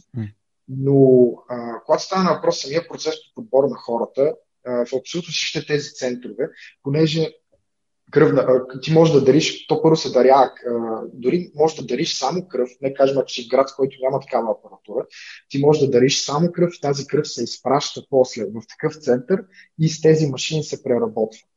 И а, абсолютно всичките центрове за кръводаряване имат информационен телефон. По-скоро бих посъветвал хората да се информират от там, понеже може би различните центрове може да се окаже, че имат различни изисквания, понеже чувам слухове, че някъде може само с антигенен тест. Доколкото аз разбрах, тъй като говорих с Никола Рахнев от гората, който ми гостува преди няколко епизода, тяхната мисия е да засаждат, да засадят 1 милион дръвчета в България. Те мисля, че вече я преизпълниха и продължават към втория милион. Нали, пожелавам им поне два пъти по-бързо да се случи. А, всъщност той преди да си направя моят тест, той беше писал един пост във Facebook и беше споделил, че в ВМА и в Пирогова в София може да се дарява, а на място ти правят тест за антитела а т.е. не е необходимо да, си, да имаш положителен PCR. Не мога да потвърдя, присъединявам се към твоята молба, хората нека първо да се поинтересуват от официални източници, а не от Фейсбук, да наречат на Фейсбук или, или на свръхчовека за официална информация. Така че не ти благодаря, че обръщаш внимание на това. Изключително много се радвам за това, което сте постигнали. Кажи ми до тук колко пари сте събрали а, ще продължавате ли да събирате? В какво искате да ги инвестирате като, като а, консумативи, изобщо като а, техника за този център РЦТХ в а, Плевен? И как хората могат да ви подкрепят? А, като за момента ние сме поръчали и заплатили абсолютно цялата нужна техника. Като кампанията сме обявили до края на тази година. Допълнителните средства, които ние ще съберем над а, целта ни, а иначе до момента сме събрали между 70 и 80 хиляди лева. Абсолютно всяка стотинка, която е над тези средства, над средствата за закупването на апаратурата, ще отиде за консумативи. Понеже а, един сет, донорски сет, така се нарича, това са всичките нужни консумативи, физиологични раз, а, разтвори, че да може да дари един човек, е 166 лева. Което, имайки преди, че в Плевен ще работя, ще мога да дарява двама човека наведнъж, това е един сериозен разход, който ние знаем, че и държавата ще се включи, но предпочитаме да се презастраховаме, понеже болестта е много коварна. Плевен, Плевенският център отговаря за над 500 хиляди души и смятаме, че ние сме закупили също така вече немалък брой а, такива донорски сетове, но абсолютно всяка, всички пари, които са над това, ще, ще отидат за допълнително консуматив.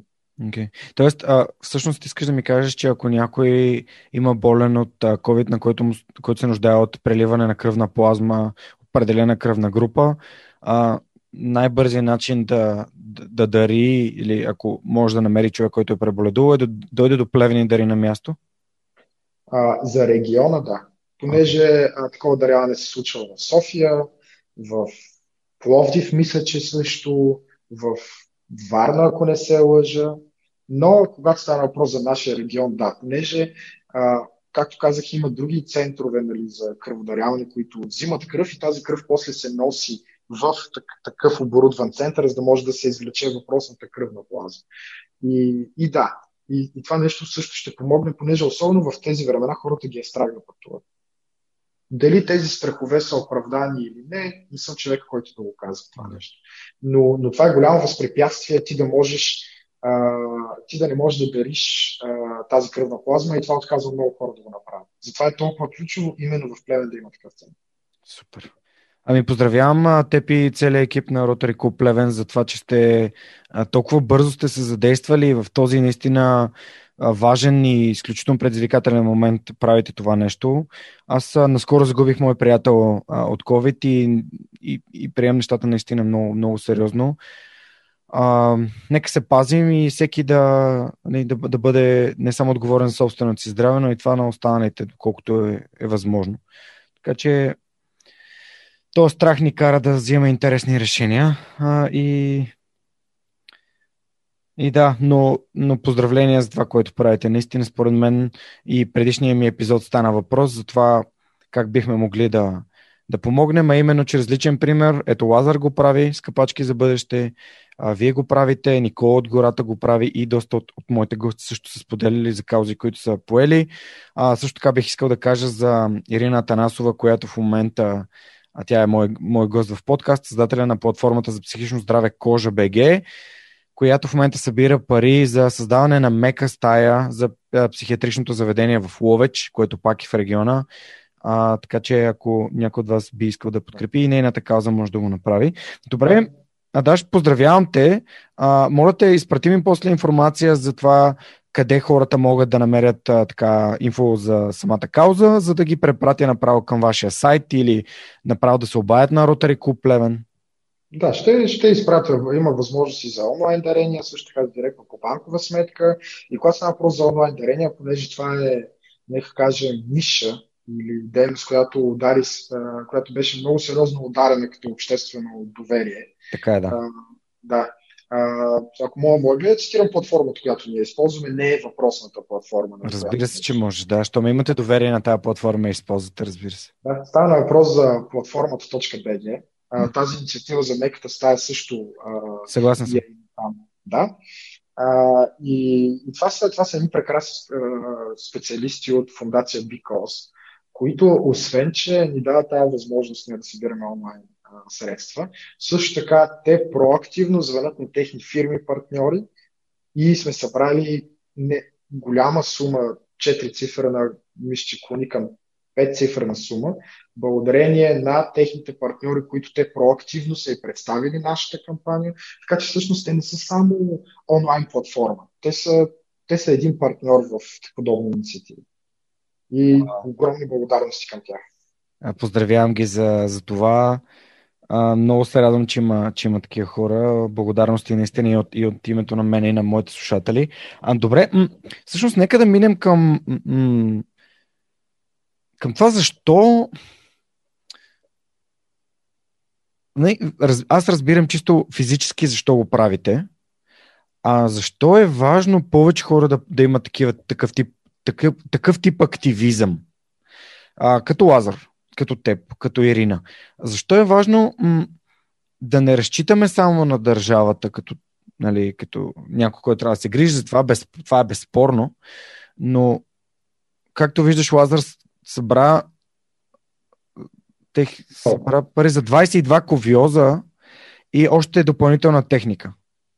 Да. Пулс оксиметри и така нататък за, за бебенца. В момента събират пари за, за, за детска линейка, което наистина струва много пари. Защо е важно, според теб лично, а, да има такъв тип активизъм?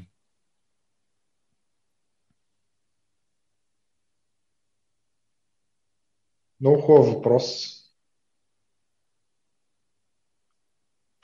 Това са едни прекрасни примери. Особено Лазар. Лазар е вдъхновил, може би, може би дори той не знае колко хора е вдъхновил, освен да се включат в неговата инициатива, всъщност да, да подемат собствени инициативи.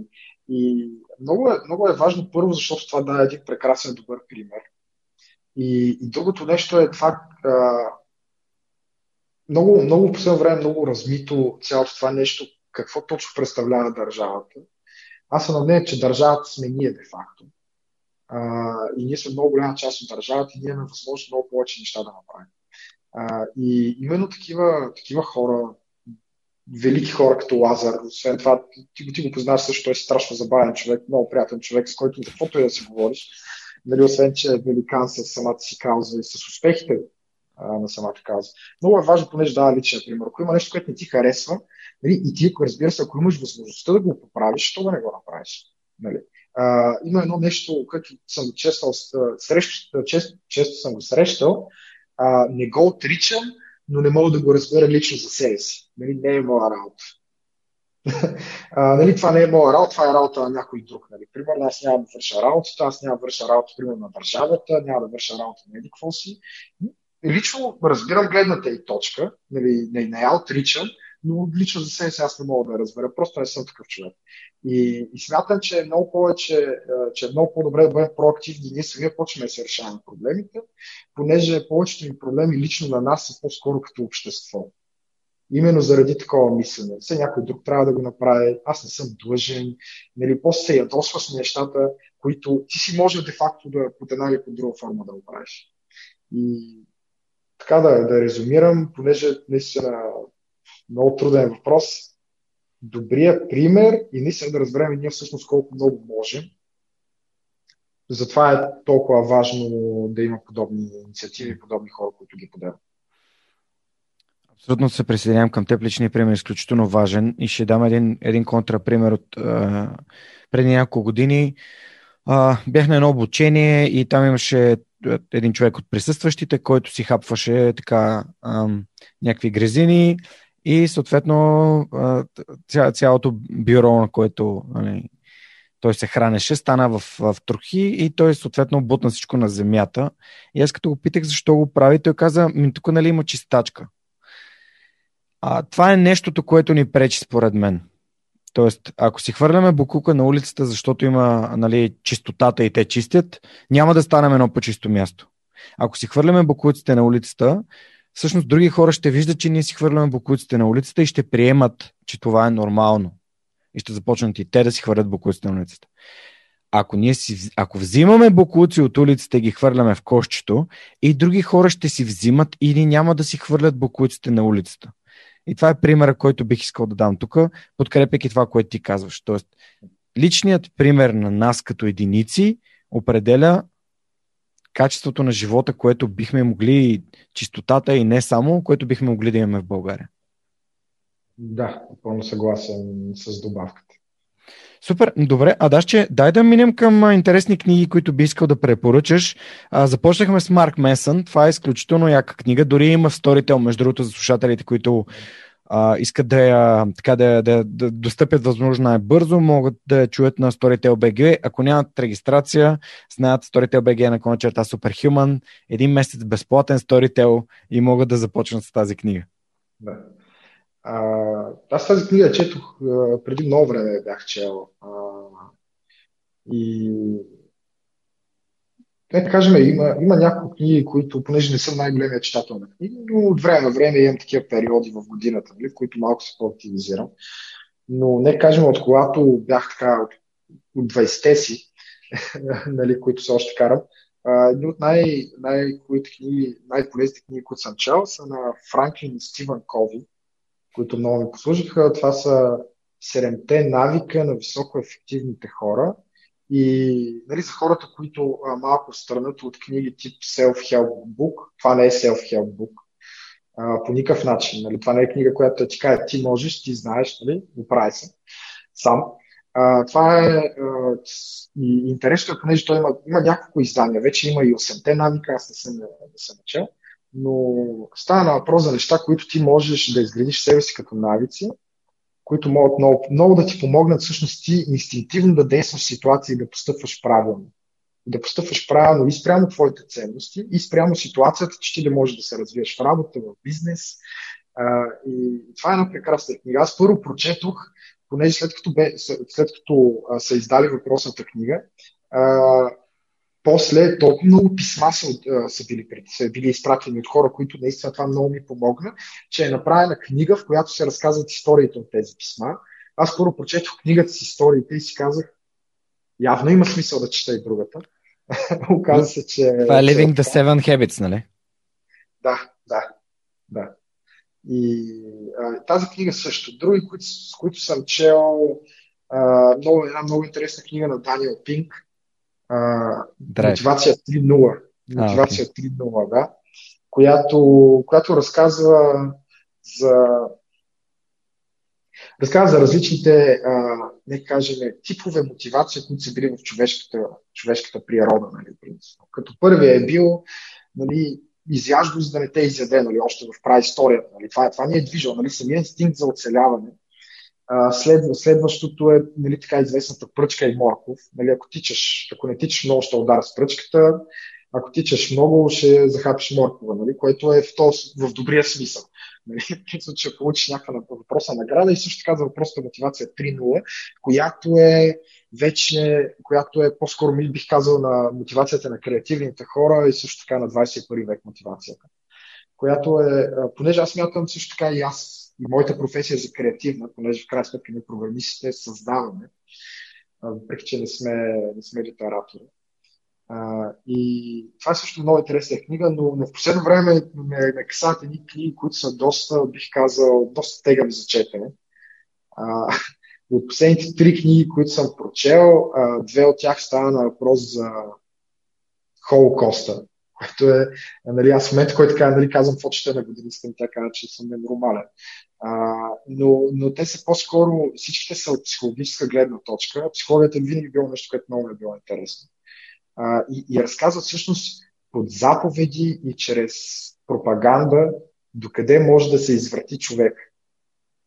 А, едната книга се разказва за резервните полицейски батальони, които са немски, които са били пратени в окупирана Полша, които са правили абсолютно всичко гадно, за което някога сме чели. И как те също са били съвсем обикновени хора с семейства, с деца и как са пречупени. И, и понеже а, тази книга беше препоръчена, мисля, че от а, Джордан Питърсън, а, понеже това е известен психолог от Торонто, също така вече е интернет персона, а, не знам дали, си, дали го знаеш, но предполагам, че да. Разбира се, че сами 12 Rules of Life. Да, да. И от него, той беше дал веднъж като пример, нали? Коя е книгата? А, ще, ще дадеш в линк. Наистина не мога да се така Добре. Се Аз съм е чел скоро, което е скандално. и, и, и тя е много, много интересна книга, понеже а, това, което аз се убеждам, че няма добри и лоши хора. Значи всичко е, всичко е. Човек, най-добрият човек, поставен в определени обстоятелства, а, може да стане най-големия злодей. И обратното. Обстоятелствата и начинът, до който може да бъде извратен човека за добро или за лошо, са, са безгранични и, и, и понеже харесвам история, чета исторически книги, а, за да разбереш историята, трябва да разбереш гледната точка на, загуб, на загубилите. Тогава ти наистина разбираш историята. А, ти говориш за Станфордския експеримент, а, всъщност. За това, че а, хората, които не са, изобщо не знаят какво е Станфордския експеримент, предизвиквам ви да отидете и да потърсите в Google какво е Станфордския експеримент. Става въпрос за студенти, които са разделени на две групи. Едните са затворници, другите са надзиратели. Няма да ви развалям а, да. нали, това, което вие ще прочетете там, но а, във връзка с добрите и лошите хора. Да. А, дали някой от книгите, които си прочел за Холокоста е на Виктор Франкъл? Това е втората книга. Великолепна книга, която пък тя показва вече другата перспектива на как може да се адаптираме към абсолютно всичко. Човешката психика и дори да намира някакви отдушници и моменти на, моменти на щастие. Нали. Не, още не съм я довършил. И не я слушам, само че я слушам на английски. Нали. Да. И, и точно, понеже това ми беше препоръчено, понеже правя нещо, което смятам, че абсолютно всеки, всеки човек има нужда нещо да го прави, на, веднъж на месец, месец и нещо хора на психолог. Чисто профилактично за психично здраве. И той им препоръча да. Ходя два пъти на месец. В смисъл, през седмица ходя аз при моят терапевт и също препоръчвам хората да го правят. А, извинявай, че се намесвам и тук, обаче за мен лично а, това е фитнес за моите емоции и за начина по който аз осъзнавам нещата, през които преминавам, моделите, които имам в живота си и всъщност как да, да, да живея по-добре. Така че, нали, аз не ходя там, защото съм болен, ходя, защото имам нужда да говоря с професионалист за неща, които емоционално ме така могат да ме развият или ме дърпат назад. Така че радвам се, че ти го правиш. Ще поздравявам с това, Даш. И да, понеже точно той ми препоръча тази книга на Виктор Франкъл, понеже днешно време много са объркани нещата. Дезинформацията е нещо ужасно и, и също си отново а, много интересни времена живеем, наистина. И много малко хора го осъзнават също с нещата, които се случват с променянето на съзнанието, с промиването на съзнанието, с всичките идеологически граждански войни, които се случват. Едната свърши а, на 4 ноември нали, в, в новия свят. И, и точно за мен, и заради това мен, точно искам да видя доколко може наритива и под команда да бъде изродена човешката психика и за добро и за лошо. И заради това всъщност завих, нали, започнах да ги чета тези книги. Нали, не защото изпитвам някакво удоволствие и съм някакъв изрод да ги чета тези неща, но това е нещо много важно. Психологията е нещо, което винаги ми е било интересно. И, и, и също така се включва с теб на 100%, когато става на въпрос за когато става въпрос за, за здраве, здравето не е само физическо, здравето е психическо. И, и това е нещо, което много помага. Точно това, което ти казваш. Да ходиш на психолог, понеже ходил съм по-често, сега по-разредено, а, помага ти да осмислиш нещата, които се случват, а, нещата, които как ти ги караш да се случват. И, и е една много, много приятна рефлексия, понеже каквото и да споделяш, нали, ако споделиш с външен човек, получаваш много по-добра стена, срещу която ти я хвърляш топката и реално да разсъждаваш върху а, каквото се е случило, какво ти си направил, как си реагирал на определено нещо, какво можеш да подобриш. И това е нещо, което препоръчвам абсолютно всеки да го прави а, не само когато се разболее, така казвам. Понеже нали, нямаме навик от тия, нали, профилактиката не е нещо вкоренено в нашето самосъзнание. За жалост не е. Да. Но... И нещо, което повече, още повече ни пречи е превенцията. Което изобщо не е развито в, в нашето самосъзнание, а това е, според мен лично, като човек, който помага на хора да са по-здрави и да имат по-качествени навици за хранене, движение, почивка а, и по-нисък стрес, превенцията е решението на, на, на проблемите, не лекарството и не лечението. Нали, лечението може да се случи, когато вече ти имаш конкретен проблем, а, а пък психолога като такъв неговата роля е да, няма, да не е емоционално обвързан с ситуацията и съответно да може да ти даде трета гледна точка, която е външна. Добре, след човек в търсене смисъл каза три книги за Холокоста. Коя е третата книга? Не, а, две. А, две. Просто okay. че последните. Иначе третата книга е една книга от, а, купена от българска история, Bulgarian History, която е за Настоян Стоянов, за най-резултатния български аз. Много приятна книга, която разказва за ще ги нарека хипер мъже, защото да мога да си позволя да се наричам и аз мъж. Понеже ако те са мъже, аз трябва да съм нещо друго. Нали, не в моя полза, разбира се. А, много, много прекрасна книга, която обяснява за освен чисто за въздушните боеве и за авиация в Втора световна война, обяснява много и за положението, всъщност и за менталитета, и за начина на мислене. Вижда се неща, които са били много добри и ние сме загубили, и вижда се неща, които още от тогава не са били окей. Okay. нали, което, а, което е това. И от началото на самата книга, понеже сега днеска може би ще я привърша, а, се разказва също и за детството на въпросния Стоян Стоянов, най-резултатният български аз, който е починал, мисля, на 90 години. С други думи, на него може да се вярва. Детец да почина на 90 години, каквото и да каже, той трябва да слуша, според мен. И, а, и се разправя за неговото детство, а, за тогава всъщност какво са ги учили в училищата. А, много, много се, много се тогава също се имал думата родина, сега няма като че ли в България. И сега като цяло всъщност думата родина и отечество по-скоро, отечество, вече едва ли не е демоде.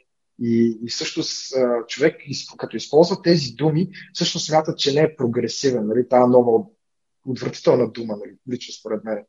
А, поне е смисъл, в който се влага в нея. А, и тогава е имало отечество и отечеството е значило нещо.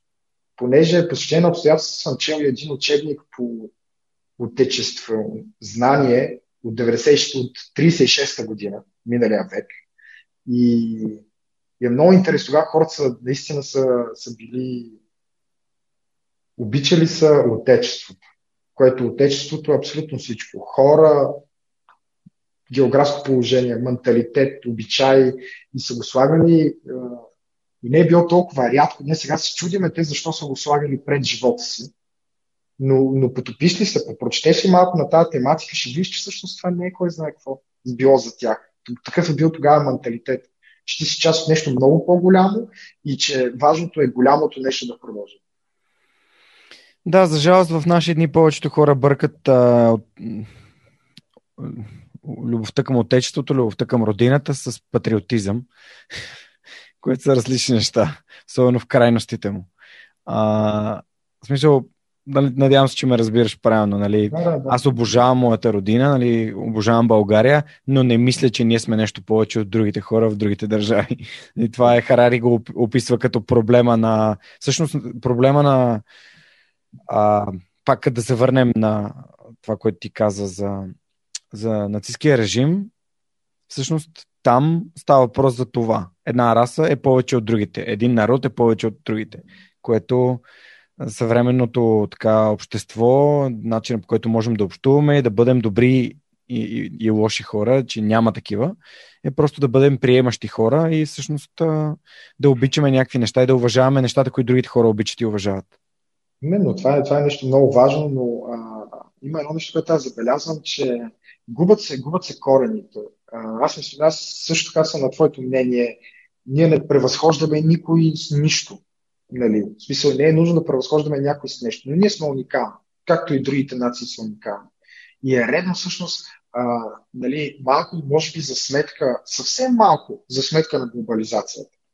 Нали, да се запази тази уникалност, понеже това е, това е нещо, което е градено стотици години. Абсолютно всеки народ го е градил стотици години. И, и това, са, това са едни добродетели, това са едни обичаи, това е една темпераментност, нали, различието, нали, смисъл, това ни прави интересни, това ни прави уникални наистина нашите различия и точно това да може да приемаме и различията на другите, а ние да не смятаме, че моите различия са повече от твоите различия. Абсолютно съм съгласен. А, добре, последно искам да те насоча към ще си оставя този въпрос, който искам да ти задам сега за финала на, на нашия епизод. А, но искам да те върна на уроците на COVID. Някакси така ме...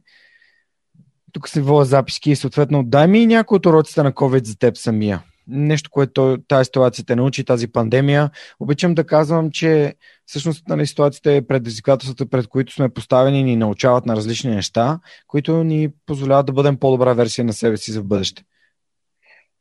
Много, много уроци от COVID, понеже COVID ни, ни лиши от свинските опашки, да се чувстваме добре да излезеш принципно на клуб е свинска опашка да се чувстваш добре. Под някаква форма, нали? също с някакъв карпеше, нещо не си на кеф, но излизаш също с принципно да копонясваш и по някакъв начин се опиташ да закърпиш положението. Нали? Това е нещо, а, като, така, да нещо като бърз, бързо решение, бърз фикс. Да, нещо не ти е окей, okay, да, правиш... Опашка, да, да, да. да. Okay. Нали, това визирам под свинска опашка. Да, нали? да. Нещо набързо да скърпиш. Нали? Всичките тия шорткъти, ние един вид всъщност да си оправиме, да си оправиме настроението под някаква форма, да излезем навън с приятели, да отидем на, на клуб, на дискотека, да отидем на някакво спортно занятие или каквото и да е било. И това всъщност ни остави малко сами със себе си. И, и започнахме всъщност да се замисляме, че а, поне лично аз се замислих, че някакси не го, а, не се чувствам пълноценен. И, и тук пак ще върна на едно нещо, което благодарение на себе си и на визитата на, на, с психолога, нещо, което съзнах, е, че абсолютно всеки един от нас играе много роли. И това е нещо съвсем нормално. Нали? И, и понеже, нали, да направя едно пояснение, роли не означава, че си лицемерен, понеже нали, всичките реалити формати казват, навсякъде трябва да си един и същ, трябва да си себе си. Това е феноменална глупост, според мен. Човек трябва да има много лица, според зависимост от ролите, които играе и трябва да прецени кои роли в неговия живот той иска да играе. И, и, и също с принцип той трябва да ги храни. И, и направихме едно много интересно упражнение и аз не знам дали човек може да го направи сам или с помощта на някакъв негов приятел, но да редихме няколко стола и дефинирахме роли, които аз играя. Принцип, понеже аз съм Георги, нали, Георги мъжа, аз съм Георги Годеника. Нали. Тази година трябваше да стане и съпруга, нали, но COVID. аз съм Георги професионалист, аз съм Георги сина, нали, аз съм Георги зетя, Нали, всичките тези роли, които аз или друга форма играя в, в собствения си живот и всъщност претеглихме коя лично за мен е по-важна, в смисъл, кои са като важност. Нали. И, и това са роли, които нали, ние трябва да й даваме, така казано, ефирно време на всяка една от тях. Понеже ако твърде дълго време една се потиска, и ако това е а, не, роля, която е важна за теб, примерно както за мен е важно аз да съм в някаква услуга на обществото. Важна е за мен ролята Георги съпругът. А, съпругът, да, айде са годиник. А, и, като определено време се потиска една роля, човек някак се чувства окей. Okay. И, и точно това, това, е, и това е моята дефиниция за пълноценен живот. Човек много ясно да опознае себе си от какво има нужда той, за да се чувства пълноценен. Каква роля да играе, нали, ако приемем метафората за ролята. И да се старае да дава ефирно време на абсолютно всички тези роли. Mm. А добре, в такъв случай в следващия ми въпрос е какво е успеха за теб, защото ние в началото засегнахме тая тема, но какво е, какво е да си успешен за теб самия? Това е една от, най, една от най-субективните думи, заедно с справедливост. Ако трябва да избера две най-субективни думи, това ще са двете. Моята е достоинство заедно с справедливост. Аз също справедливо смятам за изключително субективна дума. Да, да, да. А мен справедливостта ми е болест. Нали, това е нещо, което ме побърква. И, но когато става въпрос за успех, много мисля върху тази дума. Със сигурност, според мен, успеха минава през семейство. Лично за мен. Не задължавам никой да, се, да е съгласен с това. Но това е нещо, което е неразделна част от успеха. И другото е да създадеш нещо. Да създадеш нещо и, и аз това в момента го виждам, олицетворението е бизнес а, и, и а моята дефиниция за бизнес е ако, нека кажем, да стигна до там с моята компания, че 6 месеца като ме няма, като се върна, тя да е 1,1. Нали? Един вид тя, тогава съм създал някаква единица, нали? иначе съм само наед човек, който е наел и други хора. Да. Дан Саливан го определя като self-managing company. Да. А, но... Ще ти пратя информация за Дан Саливан, може да е интересно да си го надградиш това. Интересно, да.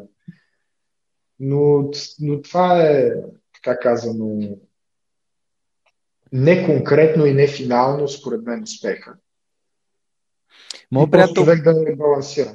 Да, моят приятел Петър Живков от Airleaf който е създател на маските Airleaf и приложението Airleaf за качество на въздуха, а, всъщност каза, че България има нужда от повече създатели. А, и не само той. Доста хора, така, които са ми гостували в подкаста, твърдят, че България има нужда от повече създатели. А, ти тук използваш създателите като всъщност създаването на нещо като успех. А, да. Използваш и думата семейство, което също се създава. А бихме ли могли да, така да, как да кажа, да обелим нали, лука и да стигнем до, до сърцевината на това създаване? Това ли е стремежа към, към създаването ли е успеха? Еми, сега, ако, ако помислим от тази гледна точка, Господ също е създател. Това е, а, нали, а, да divine нещото е всъщност създаването. И, и това, което според мен е успеха, да, човек да, да наистина ти да създаваш неща. А, сега наистина ти им помогна наистина да, да го поосъзная малко по-добре, но, но да, със сигурност. Но когато нали, този, този твой приятел, който току-що нали, цитира, наистина в България има нужда от повече създатели, аз съм напълно съгласен. Във всякакви аспекти, особено в бизнес аспекти. Поне според мен повече продукти трябва да се създават в България. Но, но трябва и да се, да се създаде продукт, понеже съм участвал в създаването на собствен продукт. Беше успешно, после стана зверски неуспешно за мен. Нали, това, е, това е нещо много трудно и това е малко и вече идва и като хазарт понеже сега в момента е много модерно да се предприемач, а никой не иска да бъде бизнесмен. Едва ли не. А, и а, има много хора, които, които се стремат и на всяка цена, всъщност, те виждат едни откъсъчни примери на хора, които преди 30 стават милионери, стават милиардери и те правят успешни продукти, почват да се демотивират, бързат прекалено много. Аз това, което се убедих сега за моите 29 години, които хич не са много на тази земя, но е, че аз искам да бързам бавно. Всяка статистика сочи, че успешните компании, и ти вече тук можеш да ме поправиш, понеже може би помниш по-добре цифри, а, е, че основателите на най-успешните компании, като ги усредниш, нали, като изключиш, а, като изключиш изключенията, yeah. е средната възраст 40 няколко години. Или около 40 мисля, че беше. И, и сега това в момента е целта на мен. Аз искам да бързам бавно в момента. Поздравявам тогава с един любим мой цитат, който си взех от uh, Tribe of Mentors на Тим Ферис. Uh, и цитата е uh, No hurry, no pause. Без да бързаш, без да спираш. Да, подобно е на Bull Origin. Забравих как беше.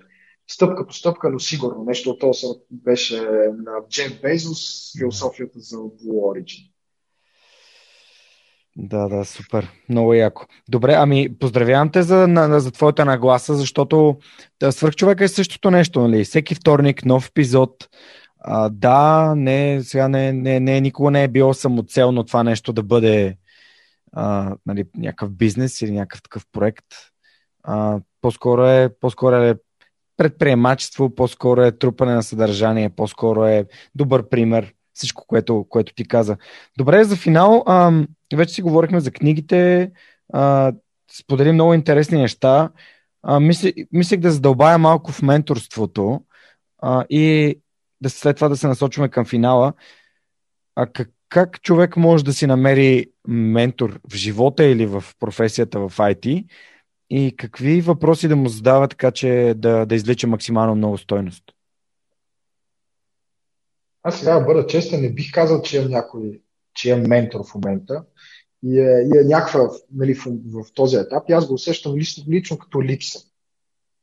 А, понеже смятам наистина менторството за нещо много правилно, но отново зависи в какъв смисъл на думата, понеже в днешно време сме изпразнили много думи и сме ги напълнили с грешен смисъл. Така че думата ментор лично според мен е, има, има две значения. Едно смислено и другото е просто за да бъда позитивен, ще, нали, няма, да, няма да споменавам какво е, но много важни, много важни ментори е имал в моят живот, когато става въпрос за кариерно и не кажем за предприемачески. Като един от най-важните ментори, когато става въпрос за кариерно, е Мариан Игнев. Това е първият ми ментор в първата фирма, която бях програмист. И той ме караше да пише код на дъската, на бяла дъска и той преценяваше дали ще се изпълни или не, което беше само по себе си унижение и, и мъчение, но точно това, което аз имах нужда. А, И, и е много важно. Но сега, може би пък с една, може би пък една от целите ми да вляза в този въпросен клуб Ротари Клуб Плевен център, е точно да намеря а, или ментор, или аз просто да си изглоба от различни хора. Нали, да се направя някакъв Франкенштайн, когато става на въпрос за менторството, от което аз имам нужда. Но това, което бих дал като съвет е, че менторството е много важно, но трябва много да се внимава. Понеже менторството е един вид е даване на пример, даване на опит и леко съветване. А, а заради това аз добавих този дисклеймер от самото начало. А, нещо време забелязвам, че има много хора, които а, си позволяват много твърди съвети да дават които може би не са подходящи за конкретния човек, не са подходящи за, за неговите условия. И, а, и хората наистина да се пазят от лошо влияние, според мен. Понеже живеем в един свят, където 24-7 ние сме бомбандирани с хората в най-високия момент. Социалните мрежи. Никой не се качва череве там.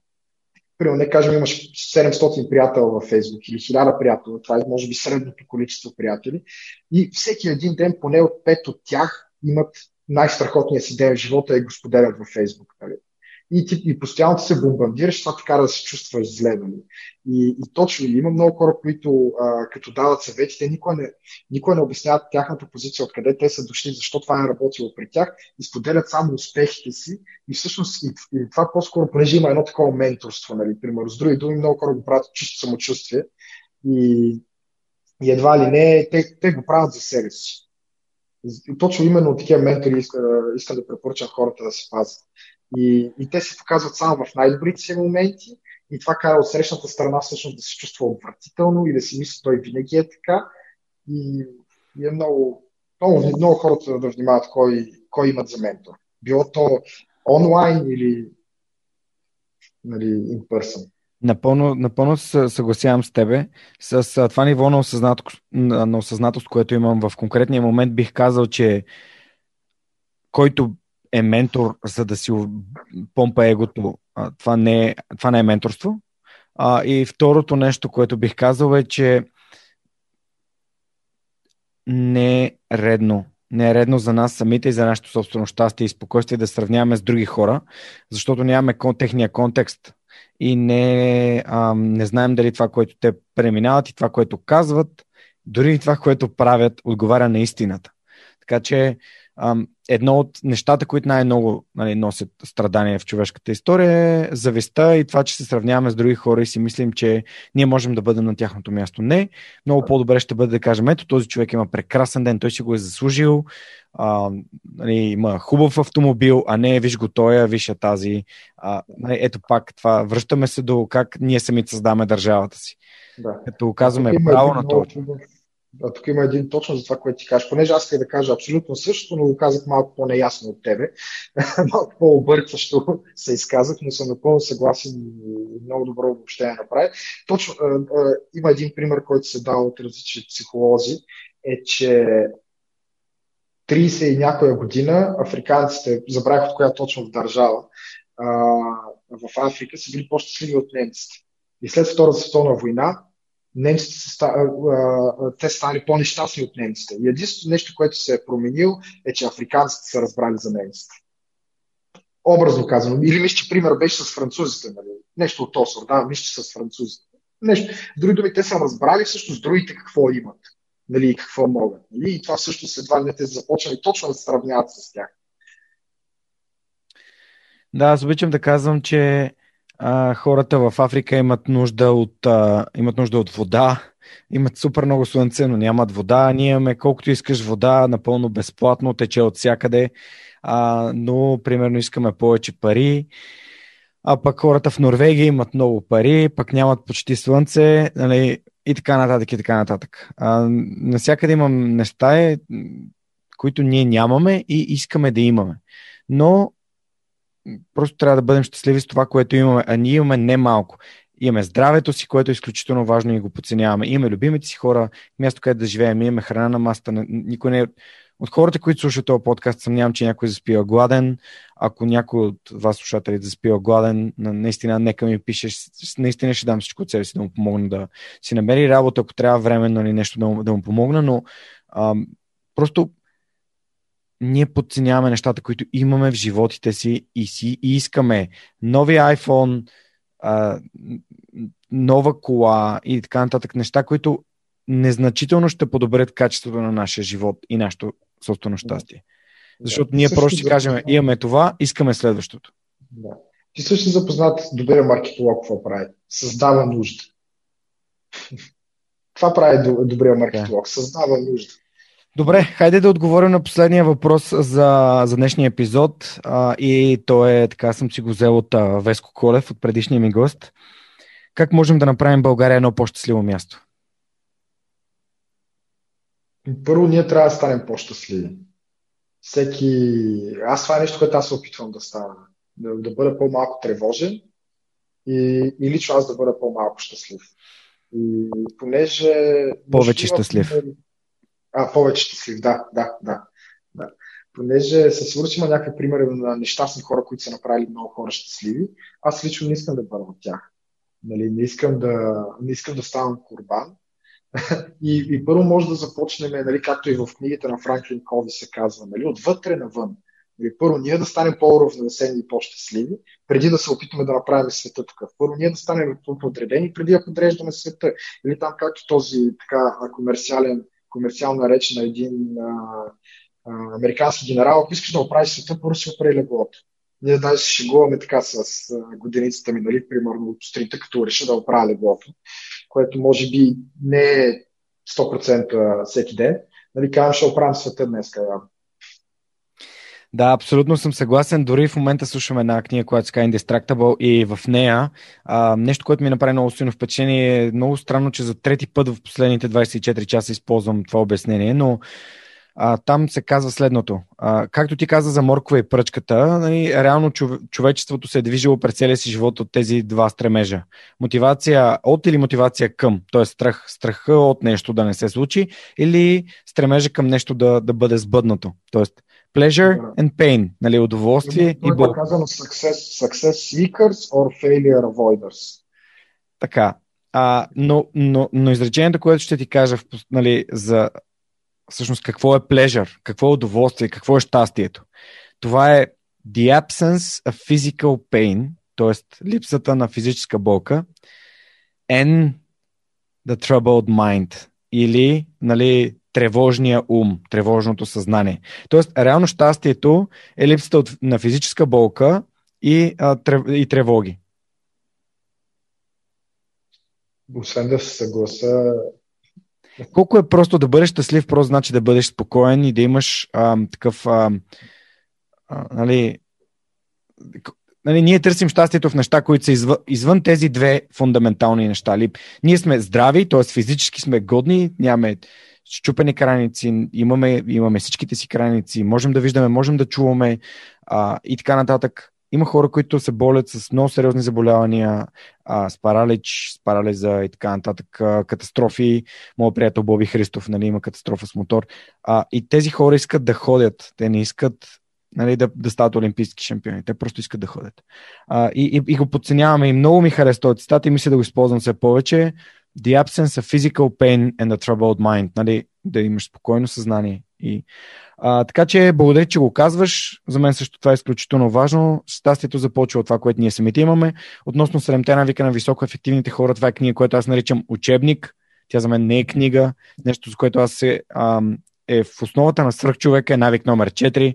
Винаги ми си печеля печелиш. И се надявам днес, аз и ти, а, даш, да сме помогнали на хората така да, да спечелят нещо за себе си, да се обогатят и заедно да направим една България, да спечелим една по-щастлива и по-качествена България.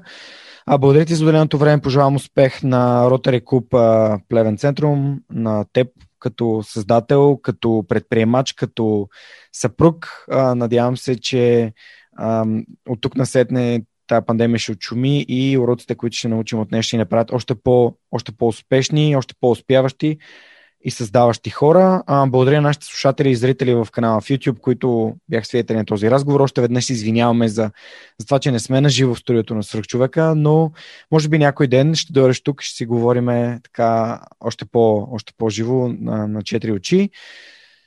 А, моля ви, абонирайте се към а, за Свърхчовека в а, SoundCloud, елате в сайта на свърхчовека BG или thesuperhumanpodcast.net, абонирайте се за имейл бюлетина или просто ми изпратете на съобщение, за да ми кажете какво сте взели от днешния епизод. Това беше всичко от нас за тази седмица и както знаете, всеки следващ вторник в любимата ви платформа за слушане подкасти и в YouTube може да намерите новите ни епизоди. Това беше всичко от нас за тази седмица и до скоро. Чао от мен! Този епизод достигна до вас благодарение на подкрепата на патроните на подкаста. Адриан Голяшки, Александър Александров, Александър Гейне, Александър Гиновски, Александър Киречев, Александър Куманов, Александър Силгиджан, Ангел Георгиев, Андрей Грозданов, Анелия Стоянова, Ани Сарамбелиева, Анна Андонова, Анна Радева, Асен Величков, Асен Цветков, Атанас Атанасов, Атанас Деневски, Бисер Вълов, Богдан Дринков, Богомила Трайкова, Борис Тилов, Борислав Борисов, Борислав Дончев, Борислав Сандев, Боряна Георгиева, Валентина Алексиева, Василия Свилева, Вилиенчев, Величка Георгиева, Вентислав Спасов, Весето Купено, Виктор Калчев, Велизар Ганчев, Галин Стефанов, Георги Генов, Георги Димитров, Георги Орданов, Георги Капазин, Георги Малчев, Георги Москов, Гилджан Джебирова, Даниил Петков, Даниел Гочев, Даниел Гошев,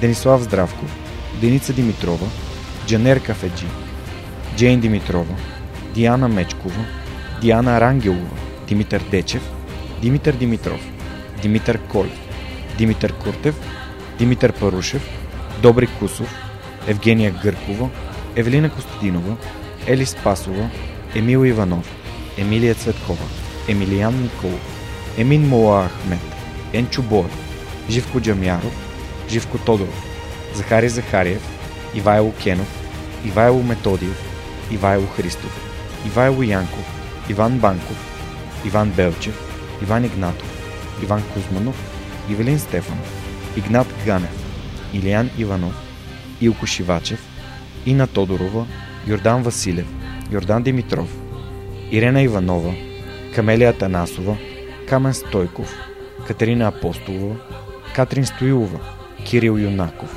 Константин Данков, Константин Пеловски, Константин Спасов, Коста Атанасов, Красимира Банкова, Кристиян Вълов, Кристиян Иберик, Кристиян Михайлов, Лиляна Батолова, Лиляна Берон, Лъчезар Димитров, Люба Венкова, Люба Ганчева, Любомир Василев, Любомир Киров, Людмил Каралуан, Маргарита Троанска, Марин Митев, Мария Дилова, Мария Митева, Мария Тодорова, Марияна Лозанова, Мартин Ангелов, Мартин Бенков, Мартин Петков, Мартина Георгиева, Майя Йовчева, Милена Младенова, Милин Джалалиев, Мими Ридър, Мирослав Желещев, Мирослав Моравски, Мирослав Филков, Митко Василев, Михаил Касапина, Моника Ангелова, Надежда Гешева, Надя Шумкова, Невена Пеева, Нетко Христов, Нели Димитрова, Никола Томов, Николай Василев, Николай Георгиев, Николай Маринов, Николай Янев, Нида Проданова Йоцева, Октай Чубан, Павел Начев, Павлина Андонова Иванова, Павлина Маринова, Петя Панайотова, Петя Стоянова, Пламен Иванов, Пламенка Матеева, Преслав Каршовски, Радислав Данев, Радослав Георгиев, Радослав Панайотов, Радослав Радоев, Радостин Христов, Райко Гаргов, Ралица Куманова, Рифито Балакчи, Роберта Костадинова, Русица Бойкова, Русица Русева, Румен Митев, Светослав Маринов, Севгин Мустафов, Севдалина Александрова, Семра Кафа, Силвина Форнаджиева, Силяна Йорданова, Симона Дакова, Синди Стефанова, Стани Цветанова, Стефан Чорбанов, Таня Кърчева Казакова, Таня Панайотова, Теодор Катранджиев, Теодора Ангелова, Теодора Георгиева, Тодор Лазов, Тодор Петков,